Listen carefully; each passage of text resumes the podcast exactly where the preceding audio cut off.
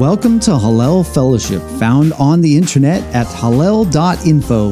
That's H A L L E L dot I N F O.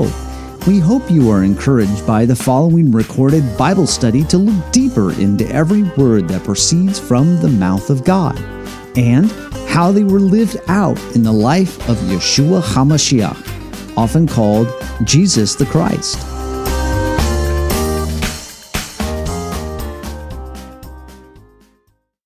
All right, so the section that we're going over here today is called Better Bereshit, which covers Genesis 1 through the first part of chapter 6, uh, verse 8 of chapter 6 in Genesis. And we picked up Isaiah 42, verse 5 through 43, 10, and also John chapter 1, verses 1 through 18.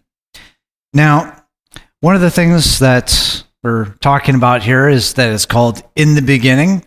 So, some of the key things that we can really ask, especially in times like this when it seems like everybody is at each other's throats, both within our own families, within our own friends, within our own communities, within our own country, uh, between countries, been talking about assaults upon Israel and Israel doing assaults on the people who were assaulting her so all of these things going on, and we are can be just completely dismayed and in despair about all the things that are going on over the hatred, violence, the lies, the corruption, the confusion, the disease, the death that grips this planet.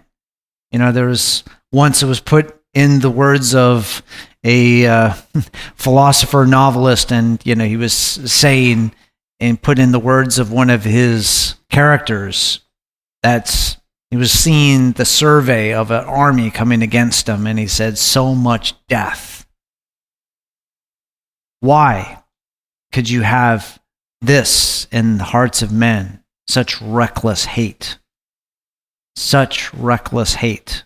And that was someone who had experienced World War One, which, if you've ever seen any of the footage that we have from World War One or the accounts of World War One, it was just a destroyed entire generations of England, of Germany, of France, the nations that were involved in it, even to a certain degree of Russia, of the nations that were involved. Uh, yes, uh, Piran.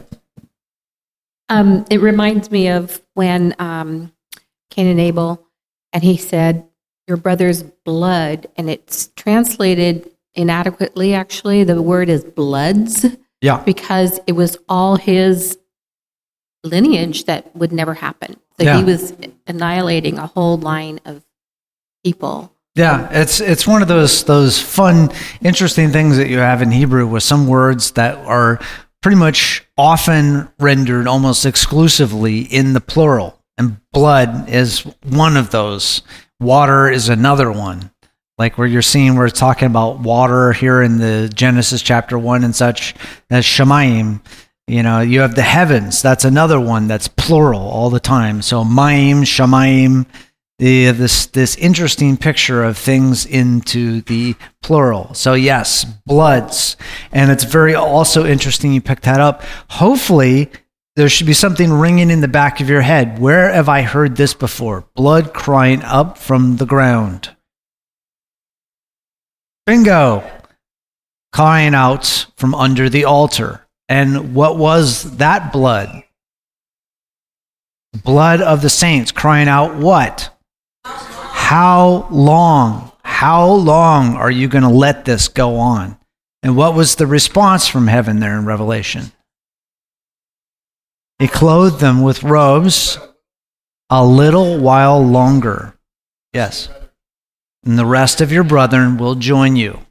So that is a very interesting picture when you talk about the beginning and the end being bookends of this. And that's why we see a lot of the same sort of things both in Genesis and in Revelation and in the companion passages from the prophets that also are talking about the same time period, whether you're talking about Ezekiel, where you have the same pictures that you have in Revelation as well temple, rivers, water flowing out of the rivers, tree of life, on and on and on these things go. because they're talking about things going back to manufacturer's specifications, the creator, the way he designed things. So when we get these questions in the midst of the despair that can easily come upon us in the midst of all this stuff, like, how did we get here? Why are we here? Why do we exist? What is this? Is this all that there is in life? If we are into something that just leaves us into despair, do we just say to ourselves, is this all that life exists for? For me to be miserable? Or for those who I love to be miserable? Or for those that are innocent to be miserable? Being victims to those that are violent, those that are careless? Yes, uh, go ahead. Well, it's more a question of um, reminding ourselves that everything is going to be a struggle, that sowing our seeds, raising our children, because again, in this Bereshit, um, Adam and Eve receive all those words, and Eve, you know, there's a pronouncement about the child bearing pain, but it isn't about bearing, it's about rearing. And so I think all parents can identify that it's hard to raise children, they have their own will. And so I don't want to keep perpetuating that childbearing is so painful because it wasn't really intended to be, and it isn't for animals, or at least it's bearable. But I wanted to know if I could share a piece about um, Adam and, and saying he's naked. May, I, may I read this? It's um, it says naked. Perhaps the real issue in life is not guilt, but shame. It's possible to deal with guilt. Atonement, um, atonement sets aside guilt. If we are guilty, the law tells us what must be done to recompense and restore. Sometimes we have to repay. Sometimes we have to present an offering. Sometimes we need to ask for forgiveness. But guilt does not destroy a relationship.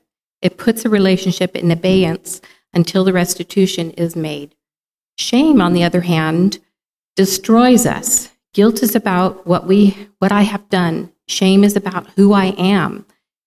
If what I have done incurs guilt, then there are things that I can do for someone else or someone else can do that will take away the guilt. But shame can't be undone. Shame is ontological.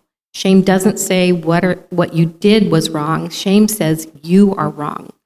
Shame says there is, enough, there is something flawed in me, something that is part of who I am. In this sense, shame is like the doctrine of original sin. When I become the victim of shame, my very being is wrong. The only way to deal with this is to not exist. Adam tells God that he is hiding because he is afraid. Why is he afraid? His answer, because I am naked. But this isn't really an answer at all. We would expect Adam to say that he was afraid because he has broken the commandment. We would expect Adam to say that he is afraid because he is guilty. But he doesn't say that. He says that he's naked, but Adam always had been naked. Why is being naked suddenly a reason for being afraid? Why is Adam's perception of his very being in the world shifted so that what was once perfectly natural and acceptable is now terrifying and unnatural? Adam is afraid of being naked because suddenly being naked is revealing. What does it reveal? It reveals that Adam is able to look at himself from outside himself for the first time. Adam experiences what he looks like through the eyes of another. He projects this discovery in an alter ego into the world, and what comes back to him is this you are no longer right with the world. Adam's own alter ego, the part of him that is now concerned with how others perceive him, tells him that he is wrong about how he is in the world. Since he is guilty, he confirms that he is wrong, but now his guilt becomes a weapon against him, asserting that he isn't just disobedient, he is flawed. There are no cures for disobedience. There are cures for disobedience. There are no cures for flawed. At least that's what we think when we are we feel ashamed. But God thinks otherwise. Adam and the woman did not listen to the external voice of the Lord with regard to diet. They listened to their heart and the inner voice of the Yetzer Hara. The fruit that looked so good produced something hideously terrible shame. Now God enters the scene and asks a question. Behind the question is another appeal to listen to the external voice of the Lord, not the now screaming inner voice of shame. Who told you that you were naked implies, I didn't tell you that you were naked. And if God does not tell us that we are shamed, then who, who are we going to believe? The inner voice that got us into this place or the external voice of the Lord that restores a, our divine design?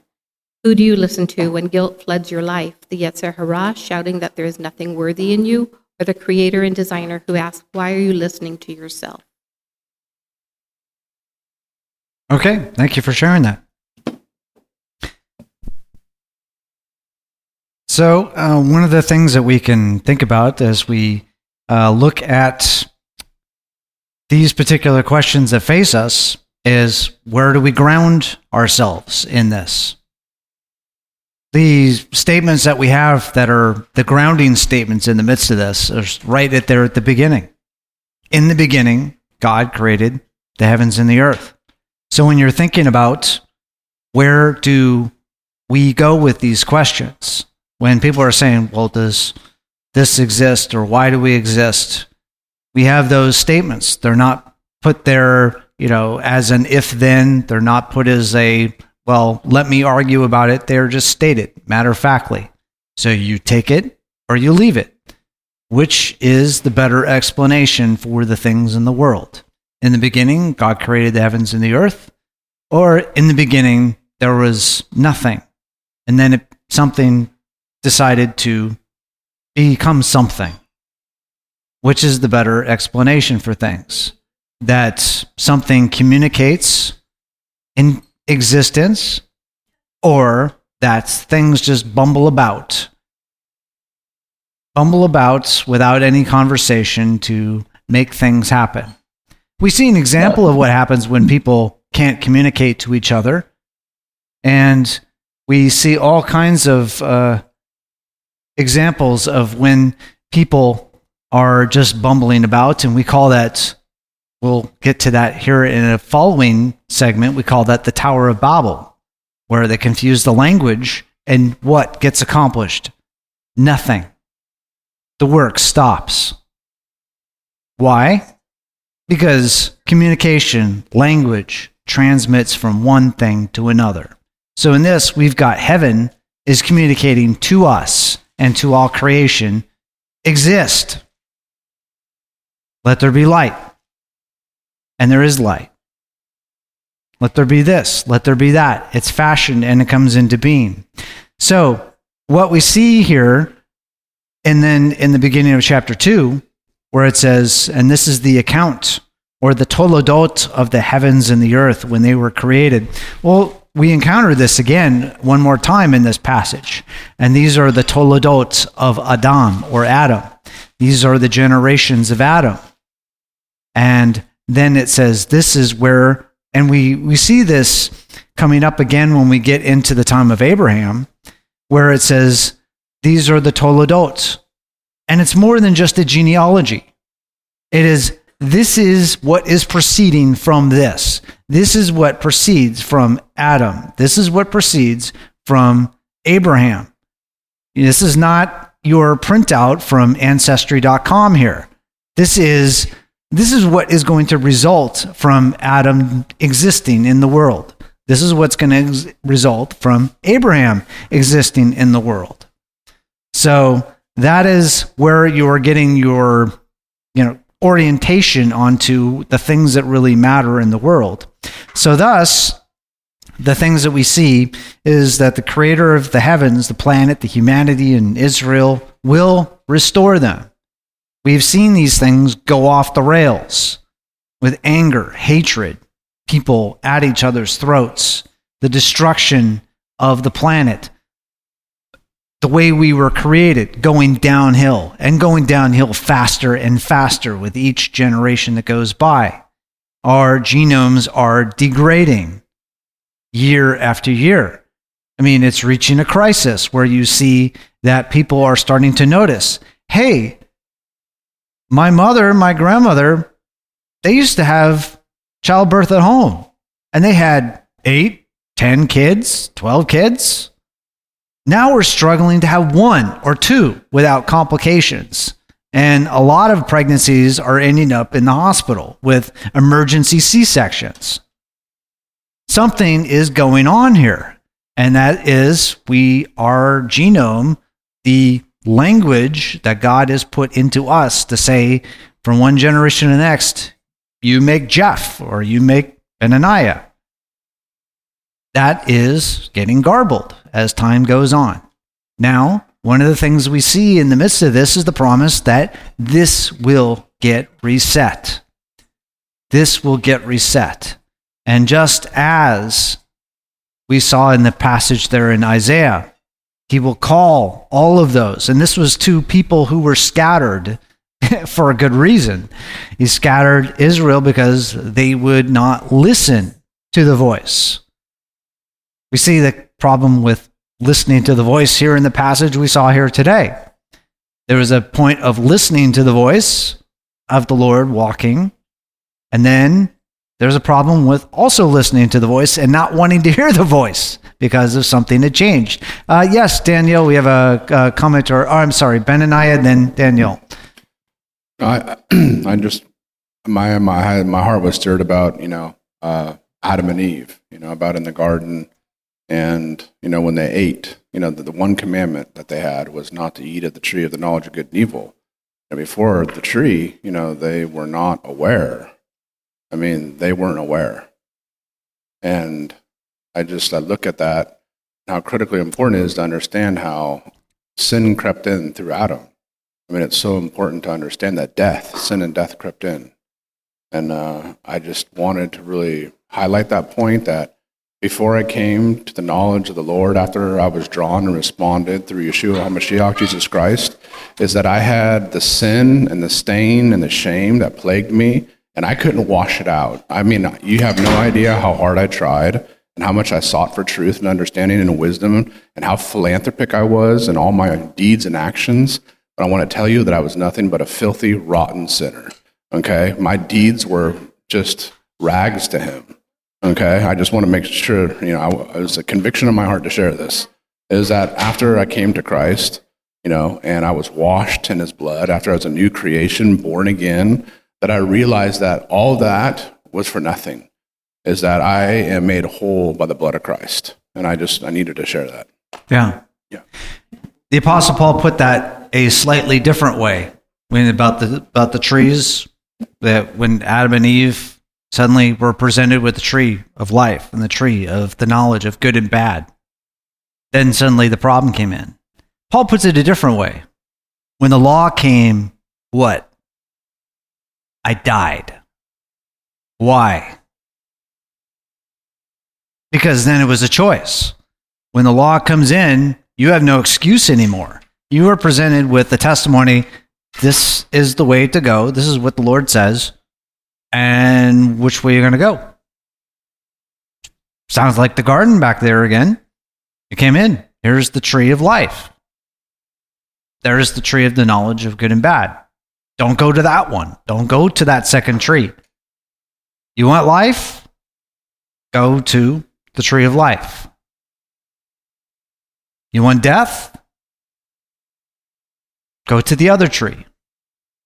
So that is a very similar thing that's that's put in there, and it's a very interesting subtext that you see under the whole letter of uh, Romans and expressed elsewhere in Paul's other letters. Uh, yes, Danielle, go ahead, please. Two things. First, um, we also did like anthropology, and we went over this in school, and we kind of had an argument. One kid was like, "Why didn't they just eat from the tree of life first?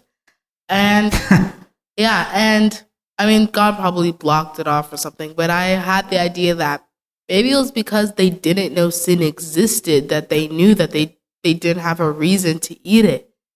The devil gave them a reason why they should eat the tree of knowledge, but they didn't really have a reason to eat the tree of life because they didn't know sin existed. They just lived. They didn't know if you do that, that's bad because there was no sin then. So there's not really a reason for eating the tree of life, you know? Hmm. Uh, that's an yeah. interesting thing that we'll be getting exploring here as we move along here further. Uh, yes, Benaniah, as a comment or a question. Gospels lately. Something through I the did- Gospels. Yeah, something that I didn't understand before was uh, the age of ignorance is over. It keeps on coming up.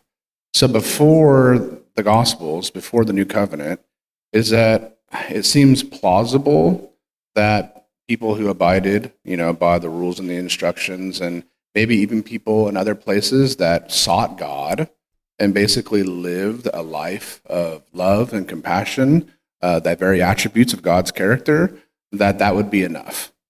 But now that the Lord God has come in the flesh, made himself known, everybody's without excuse. There's no excuse for anyone anymore.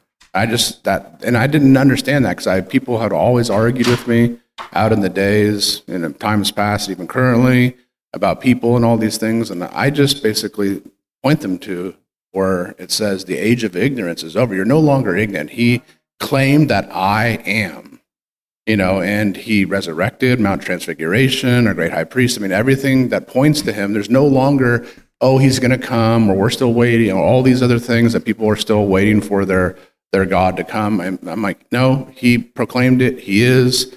He's risen and he's coming again. And it says the age of ignorance is over. And I think that that's, that's just so important, you know, um, for when you're sharing the good news and, you know, when you're testifying of who he is that people can't claim ignorance anymore. Yeah, it's talked about to each person is given just a sliver of trust, and that's everybody called and given a sliver of trust. Well, what do you do with the call that goes out into all the earth? Uh, yes, Anne.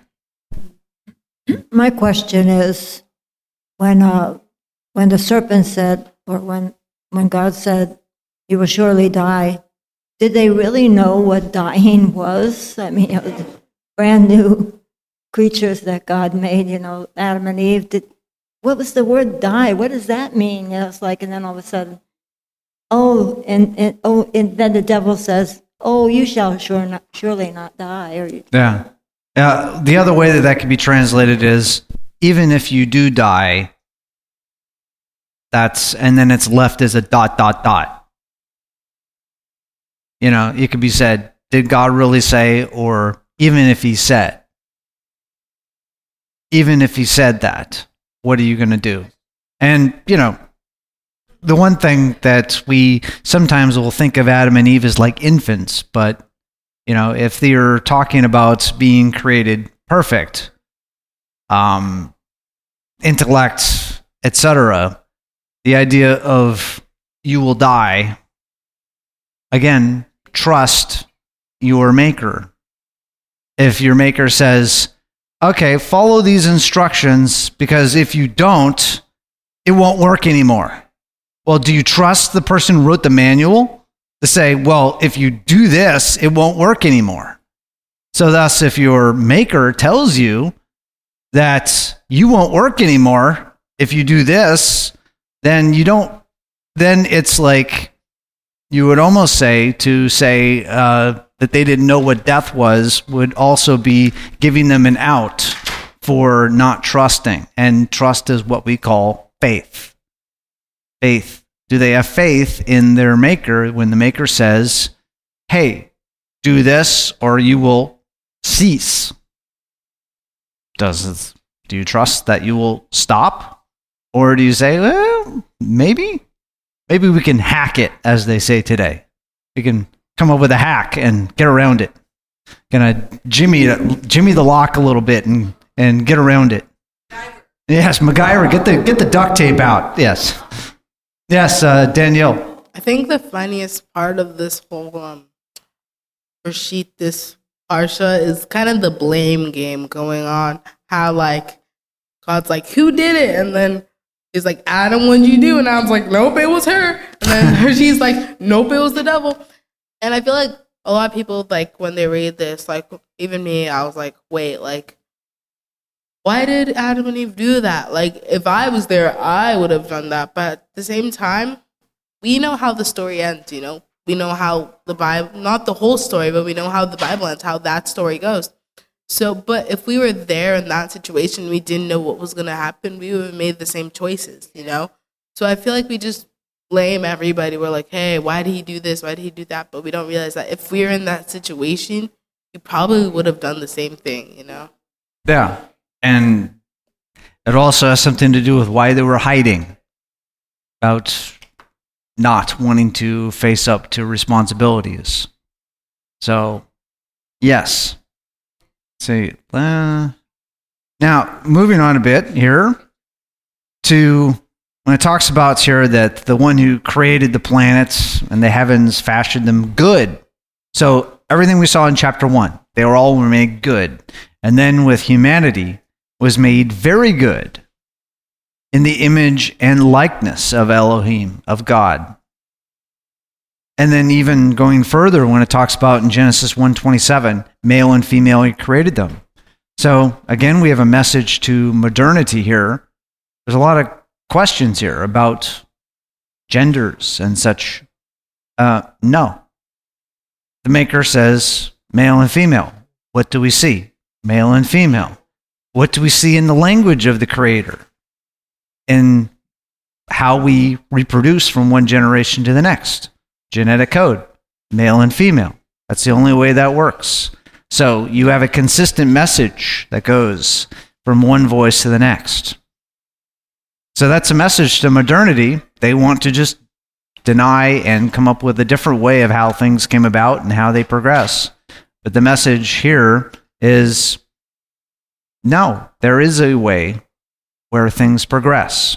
So then, when you go back to the in the beginning, God created the heavens and the earth, that statement is just made. Do you believe that statement?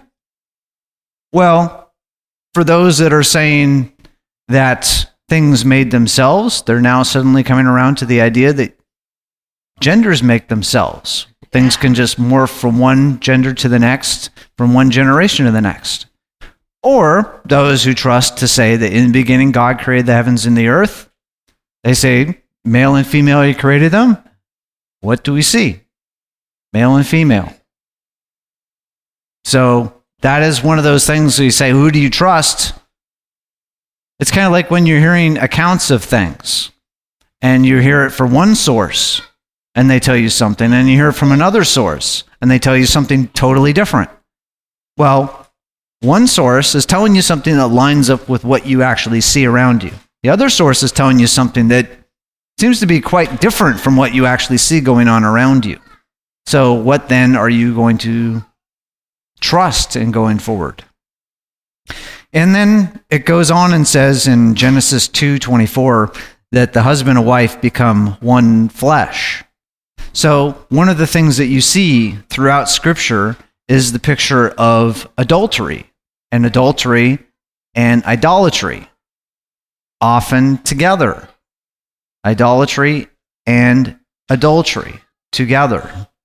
And one of the pictures that you see of adultery is that it is coming in to divide what heaven has brought together. And you see examples of that, of between husband and wife, where Messiah gives these long examples in Matthew 19, verses 3 through 12, and Mark 10, verses 2 through 12, where these examples from marriage.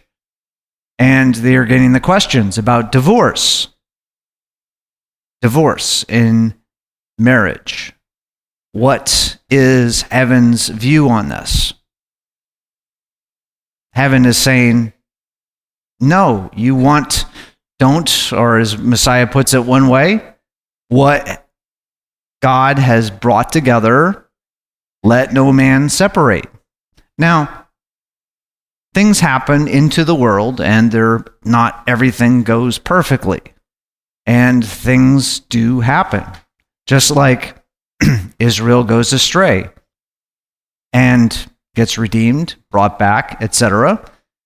Israel's going astray wasn't the idea, wasn't the way that saying that things should go. But if that does happen, what should Israel do? Repent, turn around, go back.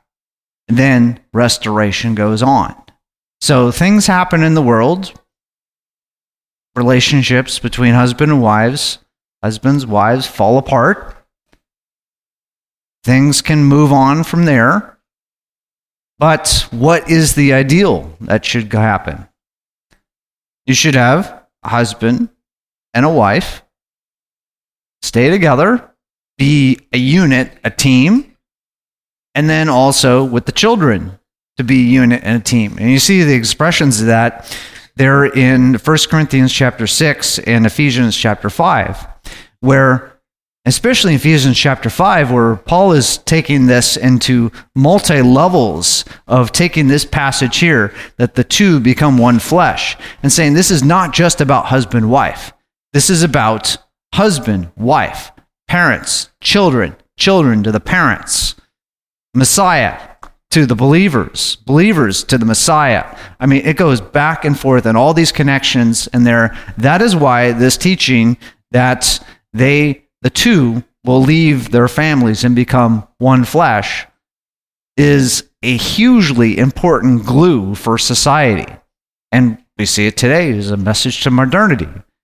They're saying today, you pretty much turn on any programs and turn see lots of of various stories and articles about it where they'll be coming up with all different ways of how you can have households families how can all look all sorts of different ways well sure they can same same way that you can have you know the exiles of israel manage to make themselves work i mean we got books in the bible about that esther they managed to make do in exile in a foreign country you see the book of Daniel. He made do, his friends made do. But what were they pointing toward, especially the book of Daniel? He was praying toward Jerusalem. Why? Because the real estate was wasn't great there in Babylon. I mean, it was like the capital of one of the major power centers of the world at that given time period. I mean, have you ever heard the descriptions of the hanging gardens of Babylon? Wow, one of the wonders of the earth. But he left his heart in Jerusalem because that is where God said, I'm going to put my name there as the center for all of the earth. Why? Because he got a great deal in the real estate? No, this was to be a beacon for the entire world the entire world was to be drawn to heaven through a particular place and through a particular people. Now, if you read on, in we we were reading uh, Isaiah 52 and or 42 and 43 today, but if you read on to Isaiah 45, you'll see a, a, a an allusion that goes back to um, there when it talks about I did not create Israel in tovu tohu bavohu. Yes, or chaos, darkness, and destruction, something that was empty. So you'll see some people that will take this and try to reinterpret Genesis chapter 1 and say, well, well, he didn't really create things out of nothing. He created it out of something that was there. But what is Isaiah 45 actually getting at? It is a message to people in exile who are wondering, uh oh, is all, uh, are we going back home again? Is the whole thing of Israel just completely gone? Is it now just a historical curiosity? Well, the passage we saw here today about being carried back to the land. And in Isaiah 45 brings up, he did not create Israel to go into nothingness, to be nothing. He created Israel to be what? A light, but also a carrier for the light of the world. And we actually saw that in the section that we're looking at here today. So, just one thing as we kind of move on closer to the connection we are going to take a look at of this light coming into the world. We uh, talked a bit about, uh, she, Piran shared a passage there talking about the illustration of nakedness in there. Now, we all have clothes on, and you'll see various people will say, well, Why? Because, I mean, truly, if you see from things about the materialistic world, you'll have people that will make great arguments of saying, you know, why do that? Well, the issue is shame.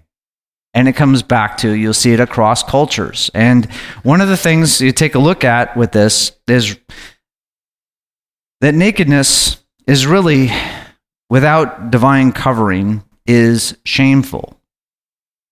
And thus, the serpent is the most shameless of creation. So now, when we take a look and look under the hood of some of the original language that's going on here, you can see a play on words that's going on between Genesis chapter 2 and chapter 3. Because the word that's translated naked in many translation is arum. And the word translated as ashamed is bush. And the word translated as serpent is nachash. Now, just unpacking the word nachash for serpent a bit, the interesting thing is, is that that's a there are a lot of things that come under when you say nachash. You know, like when we say in English, there. Well, without context, you have no idea which there I'm talking about. There's three options there, there, there. Well, without context, Nachash can also leave you with a very interesting problem of which do you actually mean? Do you mean the Nachash that kind of is derived with thought to be from hissing? So you get with the big, huge word that we have in English called onomatopoeia, which is a word that is means like what it sounds like. So one thought is that Nachash means to hiss, and it is used throughout the Hebrew Bible for words that mean kind of like not only just hissing like from a snake, but hissing also in the way that people speak. People speak like a snake with a uh, speak with forked tongue. that's a, that's an interesting way. Actually, that is in, a good way to put that. They people speak like forked tongue they hissing at, and that's one way that you'll see nachash used. Well, the interesting thing is that the same homonym um, for nachash can also mean to practice divination or to divine or to observe signs. So that's the way nachash is also used. And then you see nachash is also used we don't see the root word, the root verb of nachash used this way, but it's used in Semitic uh, cognate languages.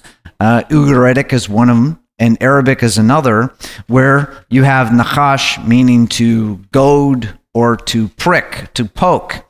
And that derivation used for words that mean uh, lust or harlotry is one derivation of that is nachoshet and also nachet, which to go down or to descend, also being a root related word to lust and harlotry. Now we see this expressed, all of these concepts expressed in very interesting passage here in Ezekiel chapter 16, starting in verse 30. Now, if you remember context of Ezekiel, Ezekiel is a prophet, priest prophet, to people that are about to go into exile and then in exile. So he is a kind of a bridge prophet between the pre exilic world and the post exilic world. So not in not in exile yet, and then ending up in exile. How languishing is your heart, declares the Lord God, while you do all these things, the actions of a bold faced harlot. When you built your shrine at the beginning of every street and made your high place in every square, in disdaining money, you were not like a harlot. You adulterous wife who takes strangers instead of her husband, Men give gifts to all harlots, but you give your gifts to all your lovers to bribe them to come to you from every direction for your harlotries. Thus, you are different from those women in your harlotries in that no one plays the harlot as you do, because you give money and no money is given to you. Thus, you are different. Therefore, O harlot, hear the word of the Lord. Thus says the Lord God, because your lewdness has poured out and your nakedness uncovered through your harlotries with your lovers and with all your detestable idols, because of the blood of your sons which you gave to idols. Therefore, behold, I will gather all your lovers with whom you took pleasure, even all those whom you loved and all those whom you hated. So I will gather them against you from every direction and expose your nakedness to them, that they may see your nakedness. Thus I will judge you like women who commit adultery or shed blood are judged, and I will bring on you the blood of wrath and jealousy. I will also give you into the hands of your lovers, and they will tear down your shrines, demolish your high places, strip you of your clothing, take away your jewels, and leave you naked and bare. So here you are seeing that those words that we saw earlier all coming together into a single passage again as a prophecy, just like we saw. We saw naked Arum, we saw Nachash, form of that in, in play, and also bush. So, nakedness, shame, serpent, all coming together here in this prophecy for a people that, if you recall the book of Ezekiel, these were people that had mixed in the idolatry in with their worship of God to the point that you see a prophecy where the prophet is told to basically dig through the wall of the temple to see what's going on inside. And what does he see inside? All kinds of abominations. Everything that was supposed to be not only outside of the temple, but outside of the country was smack dab right inside of the temple at their heart. And thus you see this passage here about dealing with the things going on in the heart. So when you take us back to there in the garden, what is going on inside of the heart of Adam and Chava? What's going on inside their heart? They were naked, exposed, but had no shame. But then something happened. And then they were exposed, and then they felt shame. Uh, yes, uh, Benaniah, you have a comment or a question? No, I was uh, thinking about how that when you act upon the illicit knowledge of the serpent, is that it brings shame and condemnation and death. But when you act upon that which pertains to the knowledge of the Lord, is that it brings life and healing to your bones. It brings mm. restoration. Wow. Yep. A very interesting thing as to why you end up having Nachash associated with divination. Because what is divination? Seeking knowledge of good and bad from somewhere else besides God. That is what that is.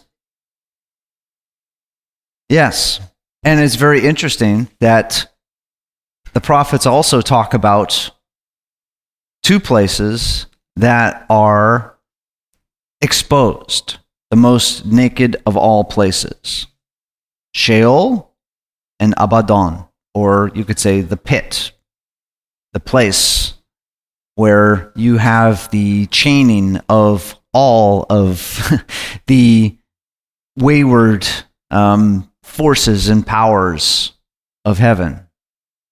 The grave exposes everything. You, any pretenses that you may have had, gone.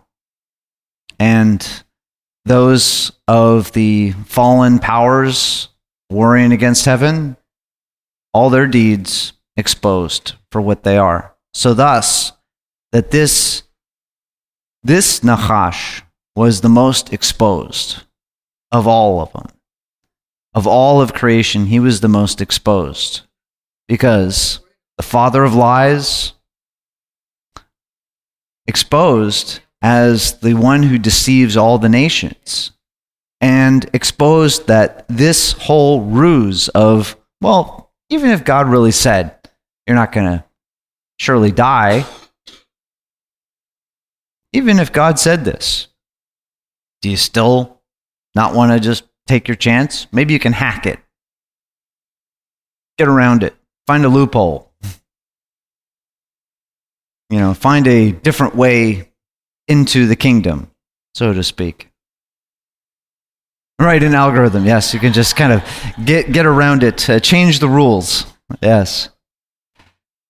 So it's a it's a very interesting picture that we face here. So that when we get to the tree of the knowledge of good and bad, we keep seeing these themes. We talked about this as we were going through the Torah portions. You keep seeing the themes of the two trees show up again and again and again and again, which is why you see them in places that are talking about the day of the Lord, Revelation, Ezekiel, etc. You see this, those trees showing up again, and that choice showing up again. Do you want the tree of life or the tree of the knowledge of good and bad? Because you notice in those apocalyptic passages that reveal the day of the Lord, it's not going to be the spiritual buffet anymore. There's going to be just one tree that's there, just the tree of life.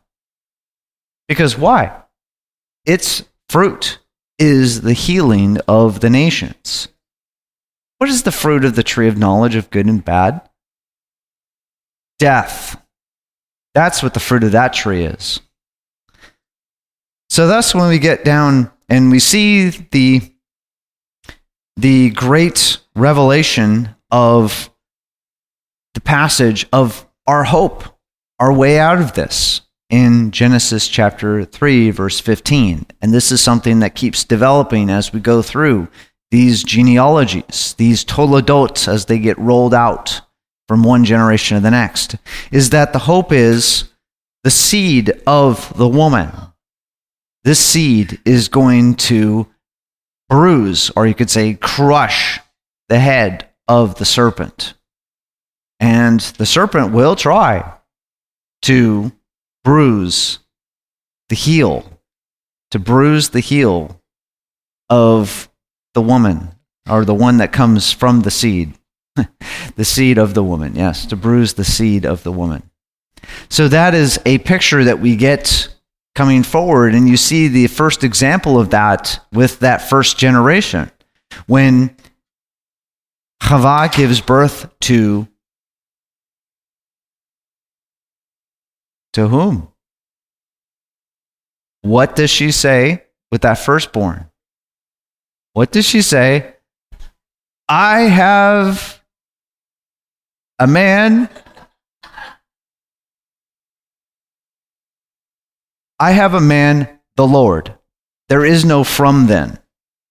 Yes.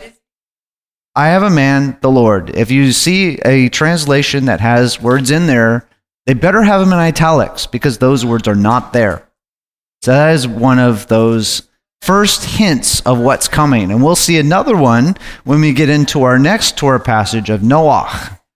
When we see one of those generations that come from Noah after the flood, we'll see a next hint of the hope that is coming for all humanity. Yes? Oh, yes. That is in uh, Genesis chapter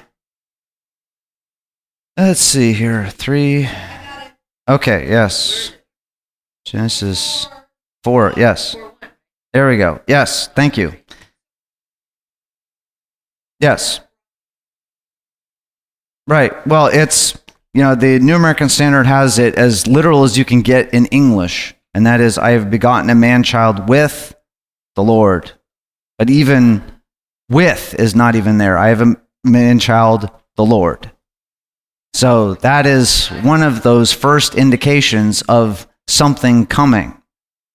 Because another indication was you might have noticed that the word presence showed up in two places that we've just seen in our passage. Where have we seen those? They heard what? Voice, the sound, the call of the Lord in the, in the garden. And then what did they flee from? The presence. But what did Cain go out from? The presence. The presence keeps showing up again and again and again, otherwise known as panim, or the face of the Lord. From the face of the Lord. And that panim that we see will keep showing up in conjunction with the appearances of the Lord to people. So we will see it with Abraham, we'll see it with Yaakov, we'll see it with Moses, we'll see it with Joshua, we'll see it again and again and again and again about the presence of the Lord. You know, we just you know take it as being, oh, this is just kind of like, you know, he's in the same zip code. No, when you see it in there and the way it's rendered, it is appearances of the Lord and with the presence of the Lord. So the message that's coming from Genesis chapter 3 is uh oh, yet hope is coming. Hope is coming through the seed of the woman. Uh, yes. Um, is it? Oh, I'm sorry, Lorilla. Lorilla has a has a question here, and then uh, Carrie has a comment or a question. It was a while ago. It might not make much sense oh, now. Okay. But um, I was reading in the book of John, and it brought to me back to the time of Moses when we were talking about the serpents and God sent the serpents in among the camp, and people were saying, But I don't want to do that. I want to be saved from this. I want to be saved from this. God told Moses to make a serpent yes. mounted on a stake. Mm-hmm. So even at that time, if you were bitten by a snake, you could, you could look at the serpent there and you were healed. And I looked at that also as Yeshua on the cross saving us from our sins. And so, this whole thing about the serpent and the man and all of this other stuff, it, to me, there's a correlation with that. That's all I was going to say. Yes, and that's, uh, as I call it, the Nechoshet shows up again, and you see later on it became an idol. And then they had to get rid of it because it had become an object of worship in and of itself. Instead of it being a a reminder of where your help comes from. You know, you see it also in one of the Psalms. One of the Psalms that we have here I lift my eyes up to the hills. From where does my help come from? A rock? No, the rock. That's where it comes from. The rock may remind me of the rock, but that rock over there is not the rock. So that's the same thing with the serpent. The serpent is a reminder of the thing, the where your help comes from, but is not the helper itself. Same thing happened, we were just reading here with the temple itself. When you start to replace the place where you are having the meeting with God for God Himself, then what happens? Ichavod, the glory departs. You have a desolation that happens until the people get the reset and realize, well, where does your help actually come from? Yes, the helper can help you when you are in Babylon or in Persia or some other place on the earth. Yes, uh, Deborah, you have a comment or a question? You know, I was thinking that. Oh, I'm sorry, Carrie. Oh. Please, uh, Carrie, and then um, go ahead. after the after Carrie. Please go ahead. Um, yeah. Okay. Sorry. Um, I I just when I was reading this this week, um, a prophetic parallel came that I that I hadn't noticed before. but just looking at, um, you know, the, the portion about the fall. And if we, if we prophetically look at Eve as Israel or humanity, and then look at Adam as a type of Messiah, because Paul refers to Messiah as the second Adam. Yes. And um, and that's kind of what hit me was, was like, oh my goodness. And it's, you know, and and scripture all throughout calls the adversary the deceiver. And, you know, Eve admits that she did eat the fruit, but she also said that she was deceived. And um, you know, we have to be careful to remember that people get deceived not because they're stupid or through any fault of their own, but because the people who deceive are really good at what they do. And you know, but then it brings us to Adam. Um, you know, he really couldn't claim deceit. and then, of course, he kind of tried to throw the blame somewhere else. But what came to me was, you know, the passage where Messiah is being tempted, you know, in his, his 40 days in the wilderness, and then the adversary comes. And really, this moment where Adam says, Well, the woman you gave to me, you know, she's the one that gave it to me um, and not about gender or anything, just about the fact that Messiah could have done the same thing. And the reason why he is Messiah is because he did not. He faced the adversary with the word of God and he stood up to the temptation. And um, and that's why he's called the second Adam. And that was just kind of a cool parallel that came to me this week reading through this. I mean, thank you. Uh, yes, uh, Deborah. Oh, okay.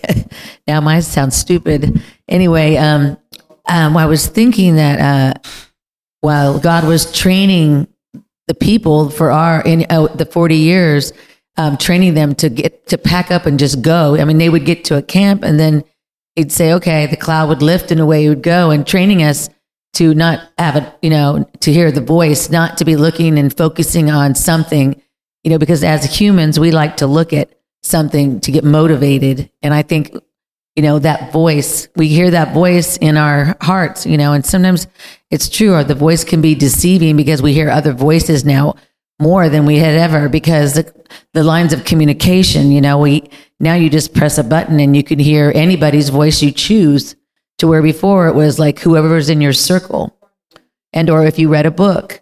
But now it's it's it's completely dangerous because now we can look at something and say, "Oh, I really like them." you know, that makes sense and appeals to our flesh. And I know why God was training the um, Israelites in the wilderness is, you know, for us, not because they had already gotten a sentence that they weren't going to make it out. So now my my perspective is is that whatever happened to them, whatever happened in the Exodus, is for us for today. That that the suffering they did, just like the Jewish people, as a Jew, um, they have taken all the consequences uh, for their lack of obedience and not being a light. They have been hated since the beginning. And so, you know, I, I do, I pray for them and I pray for us to be trained to be able to be tender to hear the voice and, you know, not, and hear what's being said, to use discernment too. That even when it comes from our own friends or things, to discern the, the person's love and actions, you know what I mean?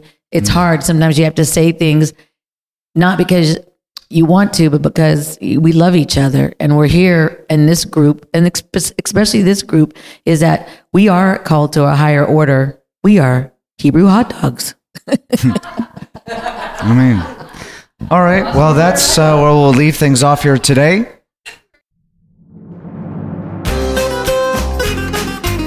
You've been listening to a discussion at Hallel Fellowship. If you would like to hear more discussions or if you have any questions, visit the website at hallel.info.